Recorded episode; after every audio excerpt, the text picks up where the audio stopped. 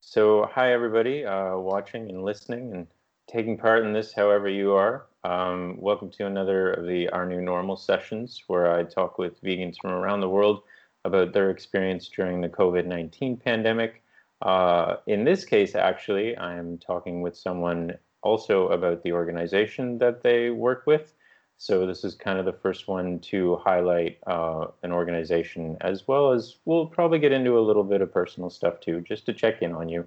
Um, so on that note, could you give people a brief introduction to the organization and yourself as well? Hi everyone, I'm Eloisa. I'm a total liberation activist and organizer.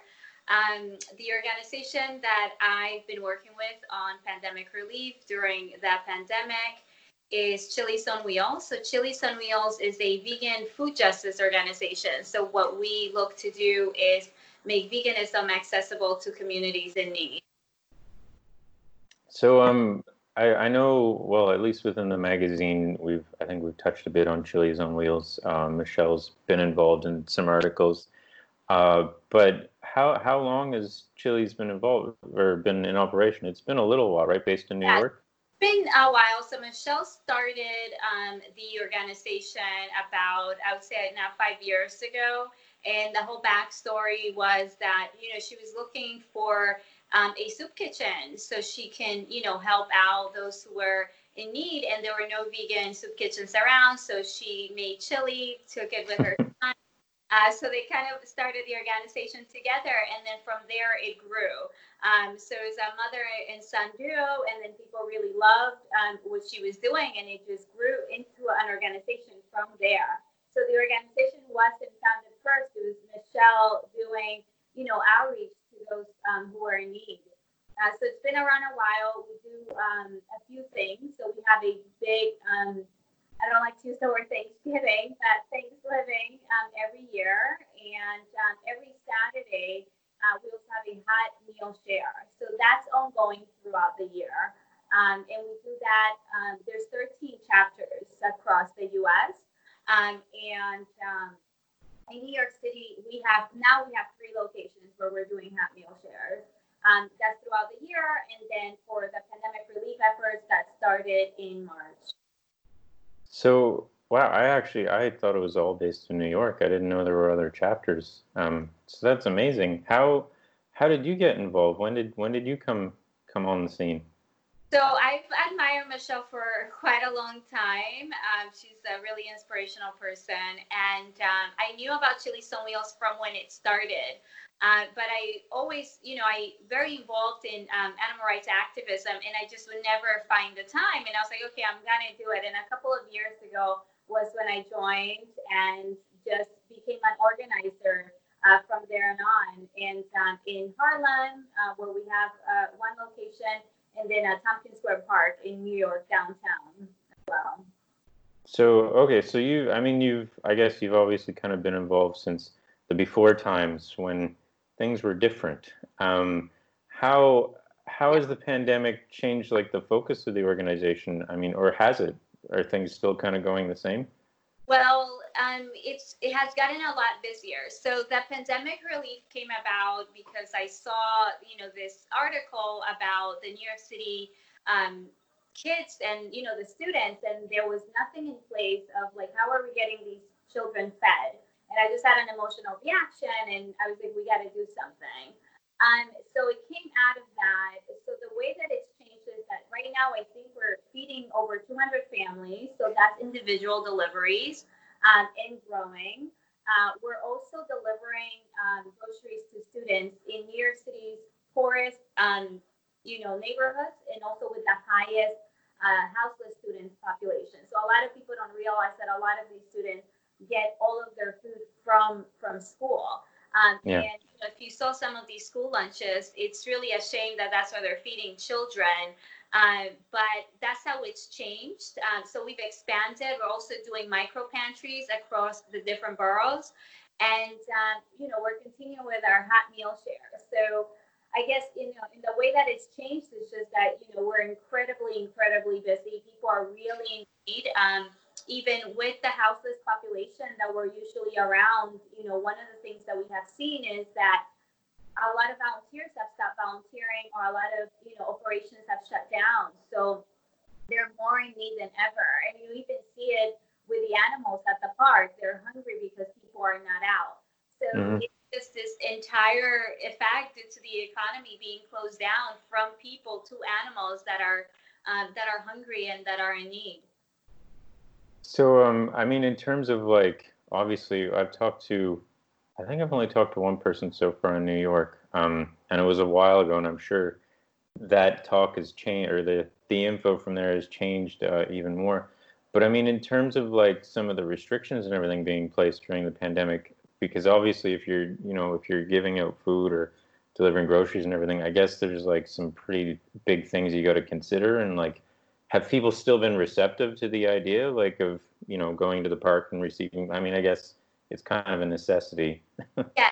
Well, um, I think at first we were concerned. We were very concerned that we would be shut down, right? Because we're at the mm-hmm. park, out hot meals, but food is an essential. Service is an essential. It's a need.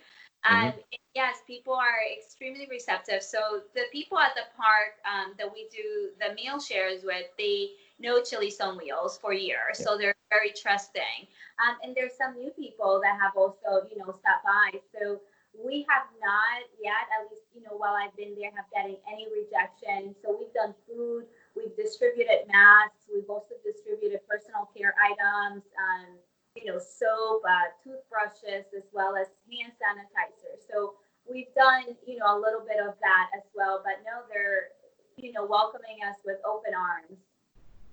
Okay, well, that's that's good to hear. I know because I've I've definitely heard in the past, like again in the before times of, you know, food organizations having issues just involving politics in the city and all that kind of stuff. You know. Yeah it's a real big issue here. Um, I won't deny that. I think, you know, that you can see that a lot in, in the food waste, right? So New York City has a yeah. ton of waste and it's because of that. Uh, but right now, you know, I think because there's so much need, um, the mutual aid networks in New York have just grown. I mean, it's just, New York is really such an amazing example of what people can do when we come together. and you know, it's filling really all the gaps and all the holes in the system where, you know, the city government or the state government or even the federal government is really not concerned with. And of course, we should hold them accountable, but at the same time, I think it shows how much mutual aid can do. Um, and New York's an amazing example of that during that pandemic. Yeah. Um, and so, in terms of mutual aid, like, I mean, I'm guessing maybe uh, before you would probably get say like donations or support from like local restaurants and grocers and stuff? I mean, has that been affected because of say closures or anything, or are you finding maybe more people are coming and supporting because the restaurant isn't open so they can yes, they have more time? The restaurants that have donated to us in the past have continued to donate. We've also okay. um, we've become uh, donation partners with Support and Feed, uh, which is a program that's supporting restaurants in New York City and LA. So people make donations, they make the food, and then um, they'll distribute it to different organizations. Um, we've also had a lot of individuals just donate food and donate, um, you know, monetary donations as well. Um, so I feel like it's increased. I think people want to help. I think people who are in a position to help are really stepping up and doing so.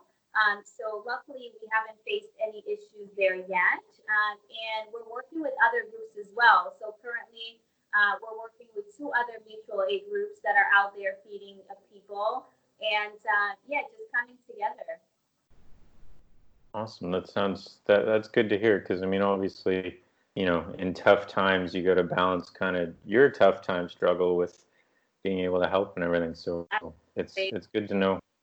Um, have you uh, have you had to get creative at all with? I mean, obviously you're kind of doing a lot of different things now. Um, have you had to get creative to kind of like be able to provide these services and these things to people like within the restrictions? Um, so you know, I think our biggest challenge. Um, so we've had experiences at the park where, let's say, police officers were harassed, you know, houseless people or things like that. So then, you know, we really um, made it a point to, you know, bring masks as well, um, which is unnecessary for the police to harass anyone mm-hmm. trying food. I mean, over a mask. Um, but you know, I think for us the biggest challenge has been logistics. So you know, getting drivers, getting people who are comfortable being out there, even if you're doing no contact delivery. People are very concerned about you know the virus, and uh, you know, they might live with somebody who's older or things like that. But overall, you know, I think we've done rather well. Um, we haven't had to get too creative, but it has been challenging as far as getting volunteers with cars, just because we're in New York City, so not a lot of people have cars. But also because you know there's uh, you know a fear there. Perhaps people might not want to go into certain neighborhoods because they feel well, you know, that's not a good neighborhood for me to go into. You know, some biases uh, play into that, and you know the people who are mostly affected are people who are already poor um, and people mm-hmm as well. So those are the neighborhoods that we're working with, where you see the largest houseless population and the poorest population. So these people already have pre-existing conditions that put them at higher risk, um, and they also, um, you know, are probably living paycheck to paycheck. So people who are working in the service industry who are very, very much, you know, very hardly hit, hard hit by the pandemic, and so um, we're seeing a lot of that, and it's a lot of families. And on average, our families are about um, anywhere between four to eight family members. So it's quite quite a bit. Mm-hmm. Wow. Um, so in terms of, uh, I mean, obviously, like you mentioned, you know, you got to kind of balance all the people that you're working with as well as like the people that you're you're there to help. Um, how maybe, and this is on on a personal note too. How how is the organization and you as well, or you yourself, approaching, say, like the issue of burnout? I mean, obviously, it's it's a thing anyway, but with all of this going on as well, like, yeah, you know, taking a break isn't necessarily something everyone can do at the same time because then the whole system kind of falls apart. So, what's right. what's your uh, your I mean, not your secret, but what what are you doing to keep going? secret. Um, you know, I'm I'm a proponent of like rest. Rest is power. Rest is liberation and then you know you find yourself in the middle of a pandemic you know wanting to help and providing services for people. And you know when you even take like a day off you feel there's a guilt that you feel there right? There's tremendous guilt because you're like i know i could i could be doing more. So i think uh, for me for michelle and you know i think it is challenging um, for us to take breaks. I'm not gonna deny that that's the truth um, the other day I did take a break because I had a 14 hour day the day before, and I just said, you know, if I if I get to that point, I'm not going to be helpful anymore. I'm not going to be useful. I'm not going to be able to do anything. And you know, Michelle always tells me like, you know, take take a break, and then I always tell her. And I think a lot of people see everything that we're doing, and they think that we're this, you know, large organization with lot of people and behind the scenes it's really just a couple of us you know about four organizers that are really doing all of this work. Um, and so you know we get a lot of people saying i have this great idea. Let's start a farm. And we're like um, we can't start you know a vegetable farm right now right? Uh, but yeah the burnout is something that i guess you know we all have to address. I I could be better at it. I, I could be getting a lot more rest. It's challenging to do so. Um, and uh, we try. I don't have any answers except take naps whenever you can. Rest, sleep. You know, sleep is so important. But, um, you know, I think I find myself, you know, not sleeping, continuously working on things because there's a sense of urgency.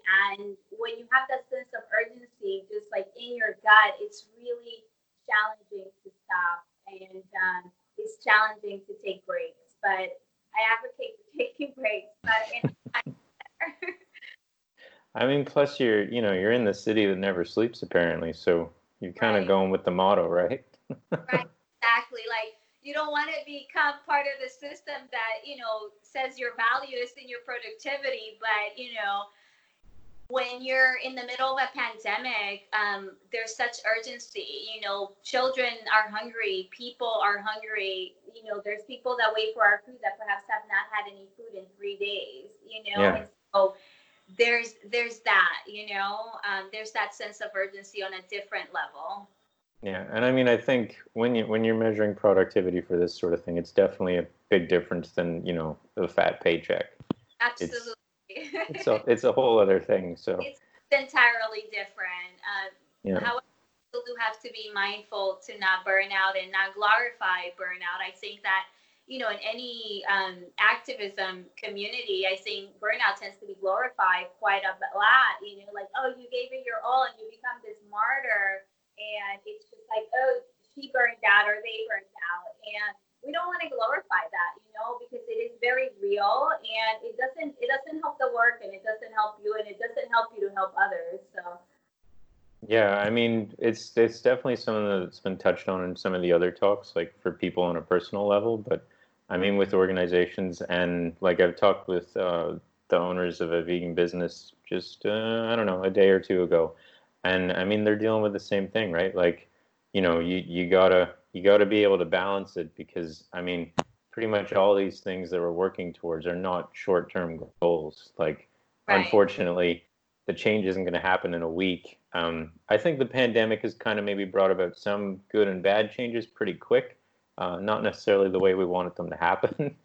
Right. But yeah, I mean, a lot of this is long term, and you gotta you gotta be mindful of that and think, okay, I probably should take a nap because I've got tomorrow that I got to do this too. And so it's right. it's good to hear that you're definitely pro pro rest when possible, if even if you don't maybe listen resting is liberation. We're very pro rest, um, and Michelle is very pro rest. Although we want to do better, obviously, at implementing it in our our daily lives, um, we're mindful and we we do check in on each other, and I think that's really you know that's really important to do, especially when you have such a small team, you know, and. Yeah. Uh, you're doing various things and you know there's a lot of different types of burnout. So while we go out there and we go, we do the food shopping, we do the deliveries, we do all that, we're also constantly on our devices, communicating with people who are in need, setting up a donation, replying to me. Also, it's also communication fatigue. So it all adds up. Um, so we try to be as mindful as we can, although we're not we're not great at it. yeah, I mean, I am. Um well, I'm friends with Michelle on Facebook, and like I think almost every day I'm seeing like a shot of the back of a vehicle with bags of food or whatever, and you know I'm just like, man, like she's out there at it again, right? And but I mean, like you said, like it's you know it's it's not the kind of thing that okay we can take a day off. No one needs food today, like no problem. So right. I mean, someone's someone's got to address it, and I'm I'm really happy to know that you folks are doing what you're doing. Um, so what what do you think this pandemic has kind of taught? I mean, whether or not it's for you personally or for maybe the organization, like what what has the pandemic uh, sort of led to change within maybe what you're doing or within the organization? Like, I guess since sort of maybe I'm kind of trying to wrap this up in a positive way, but it doesn't have to be. People have been pretty cynical when I've ended these conversations, and that's fine. Um, like is is there something maybe that you think might change going forward for either how how you do things or how the organization does stuff i mean i think for me on a personal level um i'm pretty anti-space so i think it only reinforced that um you know and i think that you know on a positive level on a positive uh, note you know, seeing how the mutual aid groups have really sprung up in New York City and, you know, understanding that we have grassroots power and that hopefully that's what will remain out of this, right? Uh, on top of other things, I think accessibility is one of the things, you know, within the pandemic. There are so many people who, for so many years, have requested um, to either work from home or have access to things. And people kept saying, no, we can't do it. And now it's like, well, we're pushed to do it, right? Same thing with the transportation system in New York City. You know, people were asking for free transportation. No, we can't do it. Now all the buses are free because they have to social, they have to distance the driver from the people getting on the bus. So you can't pay for the for the bus. Um, yeah. So I hope that all these things that we were pushed into because of the this pandemic remain. And um, I hope for sure that the mutual aid groups uh, continue to grow. I think that we have a lot of power um, in that way. And I think it's really important if we're talking about, you know, liberation of any kind. And obviously, you know, as a person who's an animal rights activist and a diehard vegan, I hope that we, we start to understand zoonotic diseases and, you know, how we affect the ecosystem and that animals should, you know, have their lives to live out and, you know, we don't have that right over another being. And when we're talking about, you know, I think about how we're so scared of death, right? And I think that there's this fear within the pandemic, like I'm gonna get this virus, I'm gonna die. Um, I have friends who are healthy, uh, vegan people who eat like whole food plant-based diet. They work out and they've left the city because they're so fearful.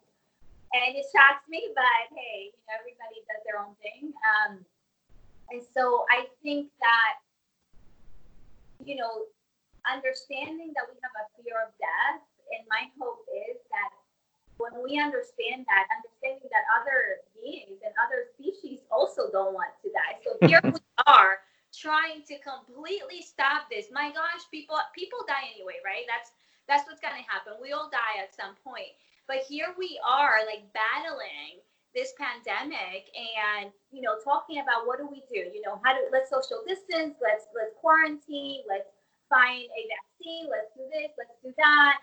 Meanwhile, for most of the world, we don't value somebody else's life, right? And so that's what gets to me. And I hope that somehow this pandemic um, brings about some awareness of what it is to value life, right? Because that's what that's what we're really dealing with. I think it's our fear of death, right? So we're to die anyhow, but here's a pandemic to take us out quickly, you know, much quicker. Um, and that's what we're really faced with, right? It's that fear. Um, and that's what we're trying to stop. And, and I hope that that leads us to understanding, you know, that value and that, you know, all beings, you know, in, have inherent value. Yeah, I think, I mean, I feel like something on this scale, right, has changed, or at least again, not not really the way I wanted it to happen, but has put more people in the shoes of so many others, um, both you know, yeah. human and non-human, because like you mentioned, like in terms of like ableism and everything, like there's so many people that their regular lives have been involved with like say wearing a mask or being conscious of going out and everything else. Absolutely. And now, you know, now every so many more people are like, oh, and so hopefully people think, well, this is what my daily life was like. This is why I want to work from home and um, you know, and say like um, in terms of like poverty or like food access and everything, that's changed for a lot of people. And then again, yeah, just the general idea of like, I would rather not die, or being so panicked about having to stay within a, a space that is nowhere near the space of you know what so many beings are dealing with.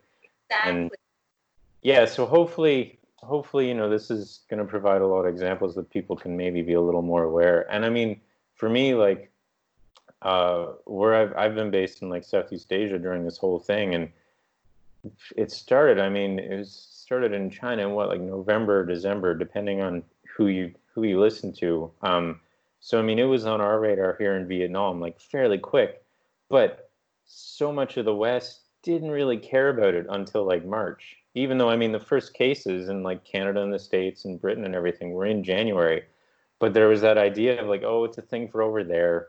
Like, oh, yeah, the other, and you know, I think that yeah. has been a big issue with this. So I remember back in December, January, you know, I was talking to a friend of mine, and we were talking about like, are you getting ready for the pandemic? So for us, because you know, we're in this space where we constantly talk about you know issues not only pertaining to the U.S. but global issues. Um, and he started getting ready early, and it's like you know the U.S. government obviously um, didn't, and that is the problem of when you're othering, right? So it's it's over there. You know, it's the same issue with human trafficking in the U.S. It's over there. It's those countries. It's those underdeveloped countries, as people like to say, right?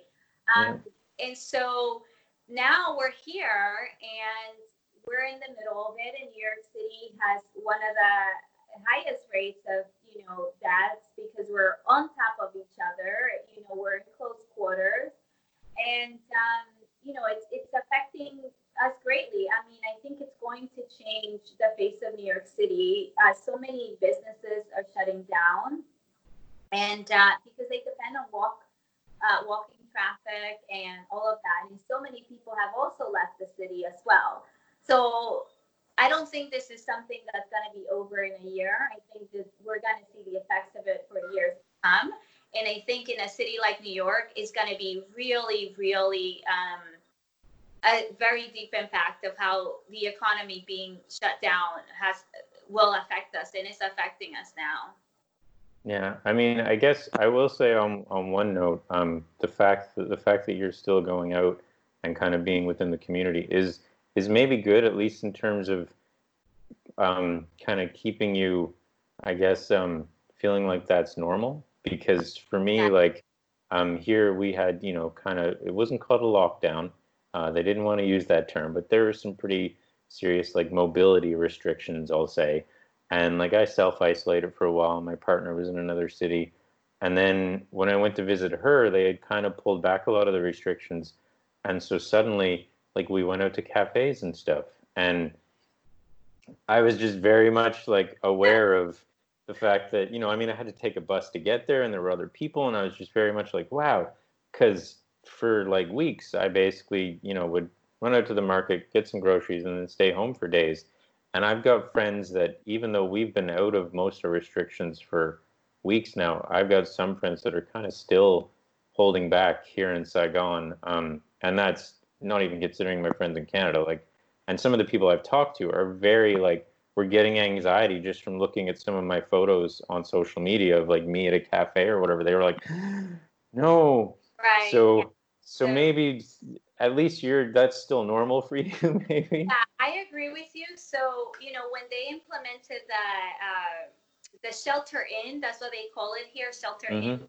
You know, it was do not leave your house unless it's essential.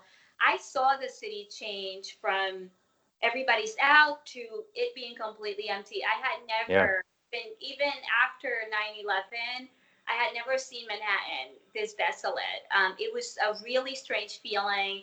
I mean, I took a bus just to see like the whole city and everywhere every everywhere was empty um and so i've been having a, a very different experience than you know all yeah. my friends because i've been going out i've never quarantined i've never you know, self isolated or anything like that because I've been doing this work. Um, and a friend of mine came to volunteer with me, and he felt really strange being around people and being close to them because he had been in his home for like a whole month for about four weeks and taking walks by himself. And he had to sit like on the bench, like away from everybody for a minute because it had affected him so much psychologically. And for me, I'm having a, a little bit of a challenging time um, connecting with people who are quarantining, who are, let's say, healthy and, um, you know, and I understand that there's fear, but like young and healthy and with no pre existing conditions. And on top of that, you know, you're a healthy, you know, plant based eater.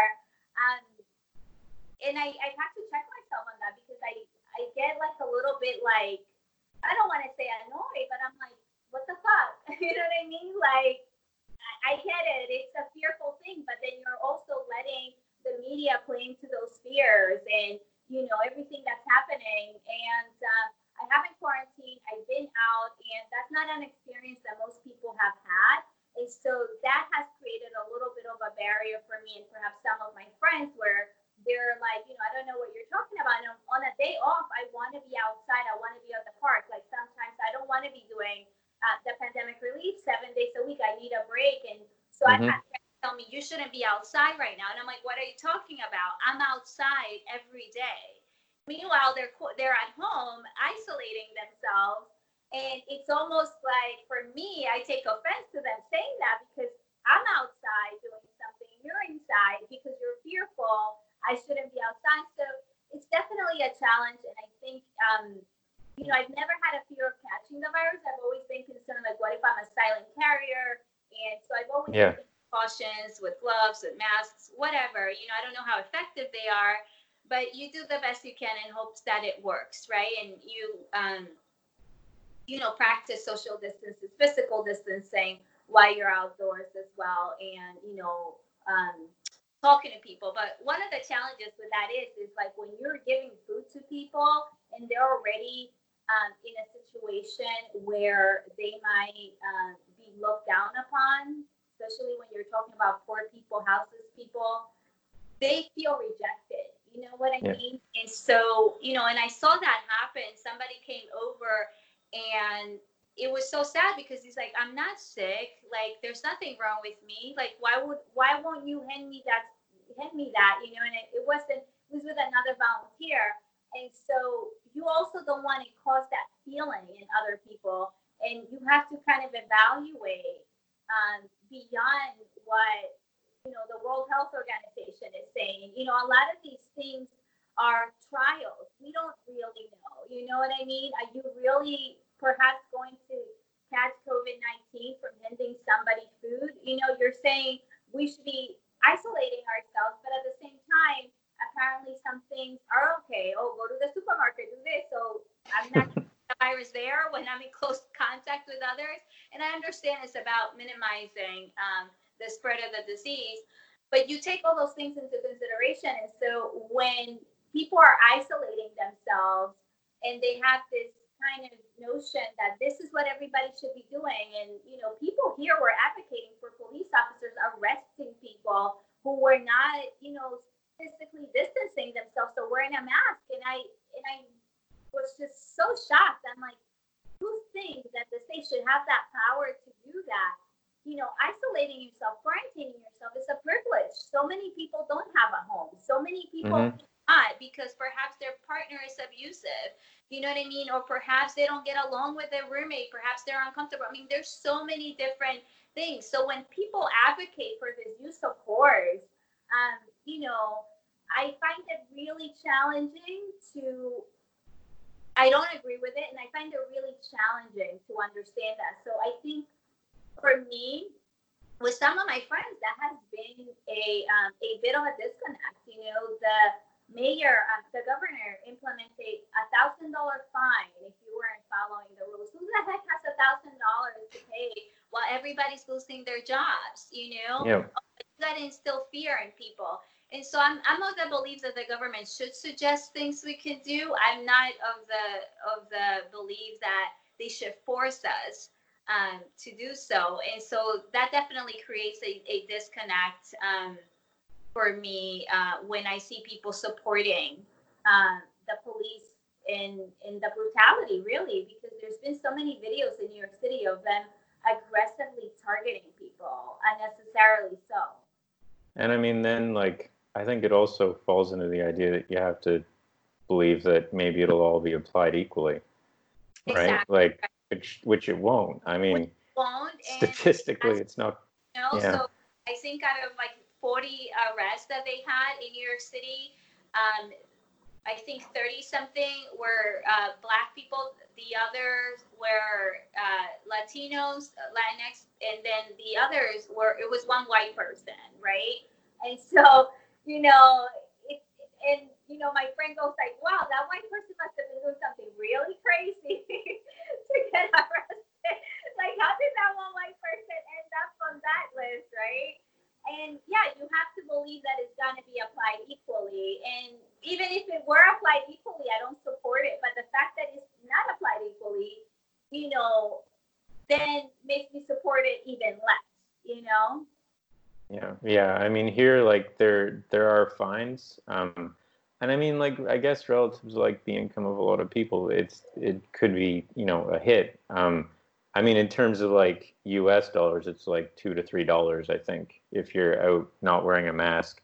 Um, and I haven't heard of a lot of cases. I've heard of a few where like maybe there were some some guys who were drunk like in the day, and then the cops were like, "Hey, you know, you're supposed to be wearing a mask," and they took offense to it and threw a punch or whatever. And so I mean, things escalated. One guy, I believe, actually got a prison sentence, which I'm just like, okay, you know, maybe maybe calm down. Putting more people in prison during all this isn't exactly a great response. Maybe not necessarily a great response at any time, but like at this point, maybe we should be kind of trying to like limit how many people are in confined spaces.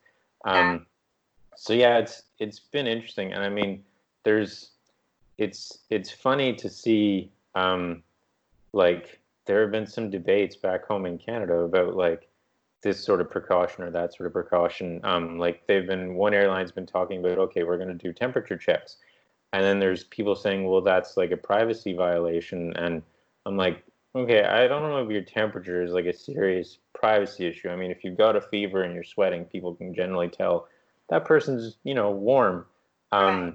Whereas here, like, and it's the whole thing has been kind of interesting for me because there's been stuff that like maybe I've accepted that like six months ago I was fighting against, like border closures, which six months ago, especially when it came to the States, I was very much like, no, no, no, no, no, you don't need to be doing this stuff. But in terms of like trying to handle this, I mean, one of the reasons why Vietnam has done so well, and I mean, now like we have basically no restrictions, haven't had a community uh, spread case in like over a month. Um, it's because like they just shut everything down to like the outside world.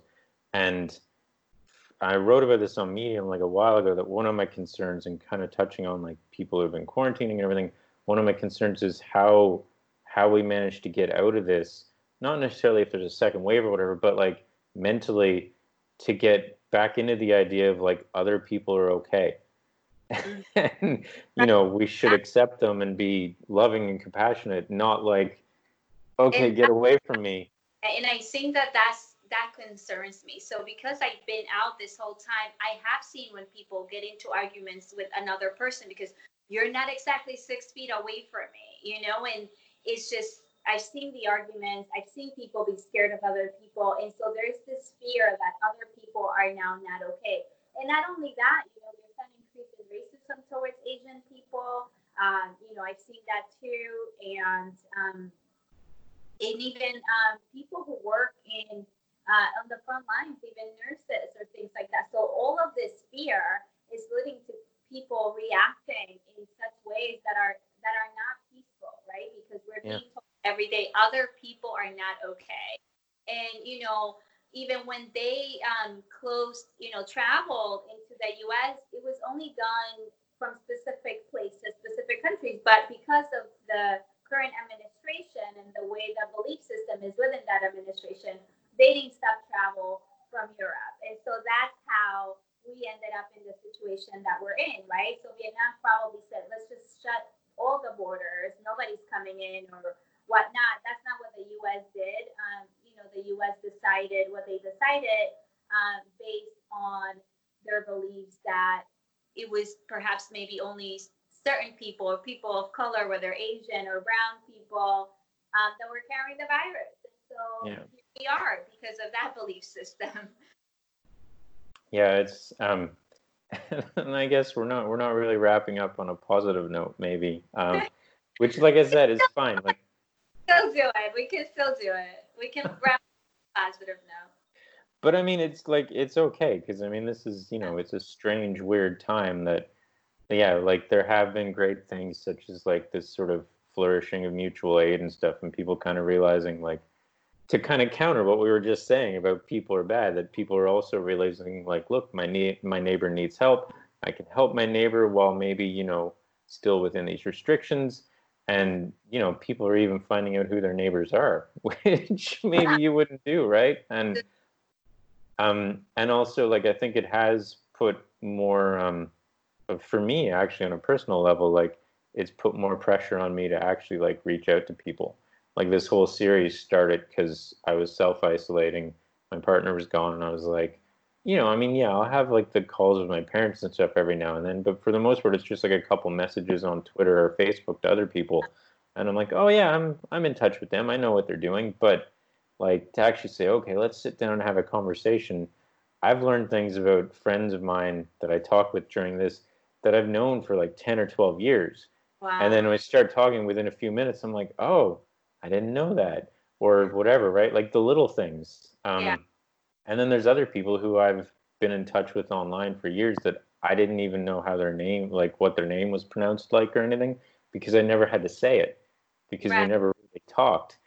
But, you know, so this, it's been interesting in that way, like along with the fear of people being like, oh, people are bad I feel like it's also pushed us to make more connections, maybe just like virtually. So right. it's Yeah. going to be interesting. Like, I mean, there's so many things. Obviously, we talk about the economy trying to get out of this, and how's that going to work, and is there going to be a second wave and stuff. And I mean, there's the mental health. Like, it's going to be a long thing for for everybody.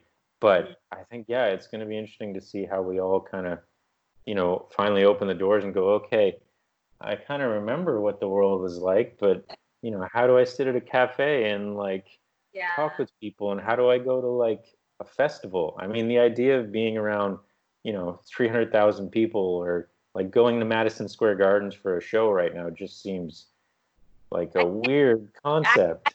dancing like that's my thing i i want you know i, I want to think that people who are you have this fear of other people are in the minority. Um, you know i do have to say that because i'm around people that are doing such great work i do see a lot of amazing positive things on a daily basis.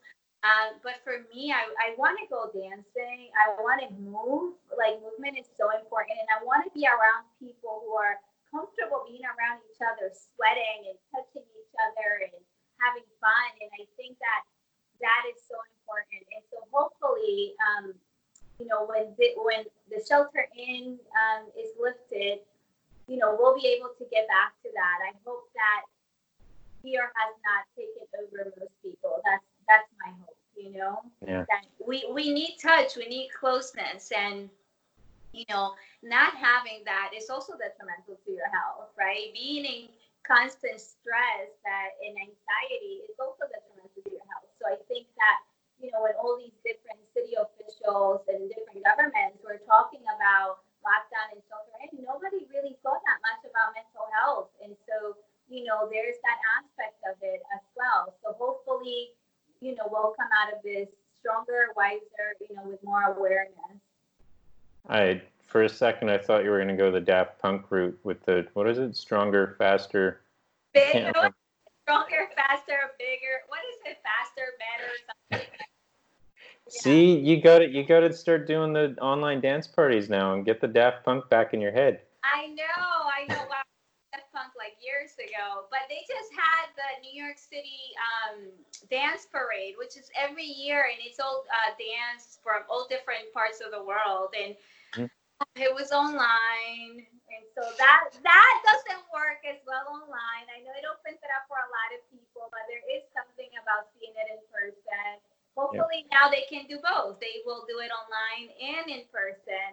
So I really, I really miss that um, this year. So a lot of things work, and some things perhaps not as, as well. I do a lot of dancing in my apartment. Just, just to be clear, I am getting the dancing in. It's just in my apartment by myself. So, Okay, I was gonna say. I mean, maybe at the very least, like while you're driving around with somebody else, you can at least like break some moves, Oh. do some carpool karaoke. yeah. I do. I, I I just got like that yesterday. My friend was like, "All right, all right, all right. You're a little you're a little too happy for me right now. this is a little too pop. I don't even really like pop music, but he was like, because I was just like getting the party started, you know. But hopefully, Actually, I mean, I'm not uh, just because we were talking about cars and music. I mean, are radio stations and everything still? Do people still listen to radio stations? Yes, they must. Like, I haven't listened to it here because, like, it would be in Vietnamese, and I don't even think I have a thing with a radio on it. But yeah, I, I mean, I guess like our DJs and stuff still going into work. um so because I was Yeah. with this volunteer the other day and he had a morning radio and I hate morning radio and so I was like I do not want to hear these people talking like I just want to listen to music. I've never been a person that likes morning radio. Like I like NPR, you know what I mean? I like something that's giving me information, but morning radio is very like, ah, I'm gonna call this person and pretend to be this other person and play some joke. I like joking around, but I don't know. There's something about morning, this type of morning radios that I don't like, where it's just like it's too much. So Yeah. I think people still listen to radio, as I confirmed the other day by this uh, experience I had. And it's Yeah. it's still having, huh? Yeah, I mean, I guess normally like they're kind of in a booth on their own or whatever, or with their other hosts. But I was like, I wonder. I mean, would that be an essential service, especially now in this sort of modern world? But maybe so. Um, Yeah. Probably just in a booth recording, I would say. Yeah, maybe now they're gonna end up having to start doing like the plastic borders and stuff if they have any anyone in. Although I mean, I feel like now they can probably just do a lot of call-ins. So, oh yeah. well.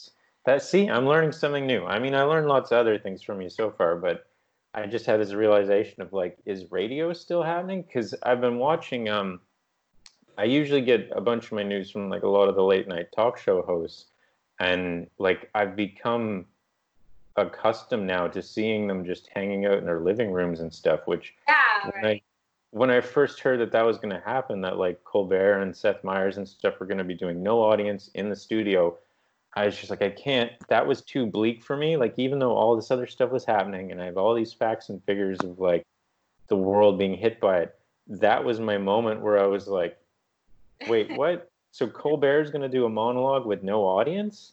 Yeah. Like I don't want to listen to no laughter. That's just really sad. Although obviously other things were way sadder.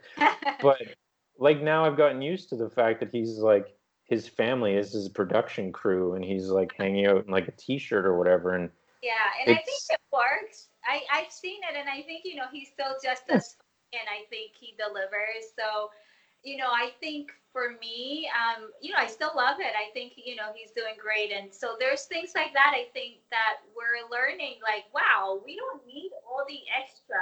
Perhaps we need less and this is good. We're learning yeah. um you know that we don't need as much as we think we do right? So i think that that's that's a positive that comes out yeah. of that. It's been um it's also been maybe a little it helped boost me about doing these because like I've watched them interviewing like Hollywood celebrities and you know we're talking like no studio lighting, no makeup crew and whatever and so they're just kind of like laid back casual. I think I can't remember who I watched. I think Jason Bateman did one and he had it set up so like he was just the camera was like looking out the the windows of his house and I could see like his family going back and forth, and I was just like, one of these days something embarrassing is going to happen. Like, um, another one that I love was uh, Daniel Radcliffe from like Harry Potter and stuff was interviewing, but they spent like the first three or four minutes trying to get his mic to work, and he like Colbert couldn't hear him, and then they just talked about Legos for like twenty minutes, and I was like, oh, they're regular people. Wow. difficulties affect everyone.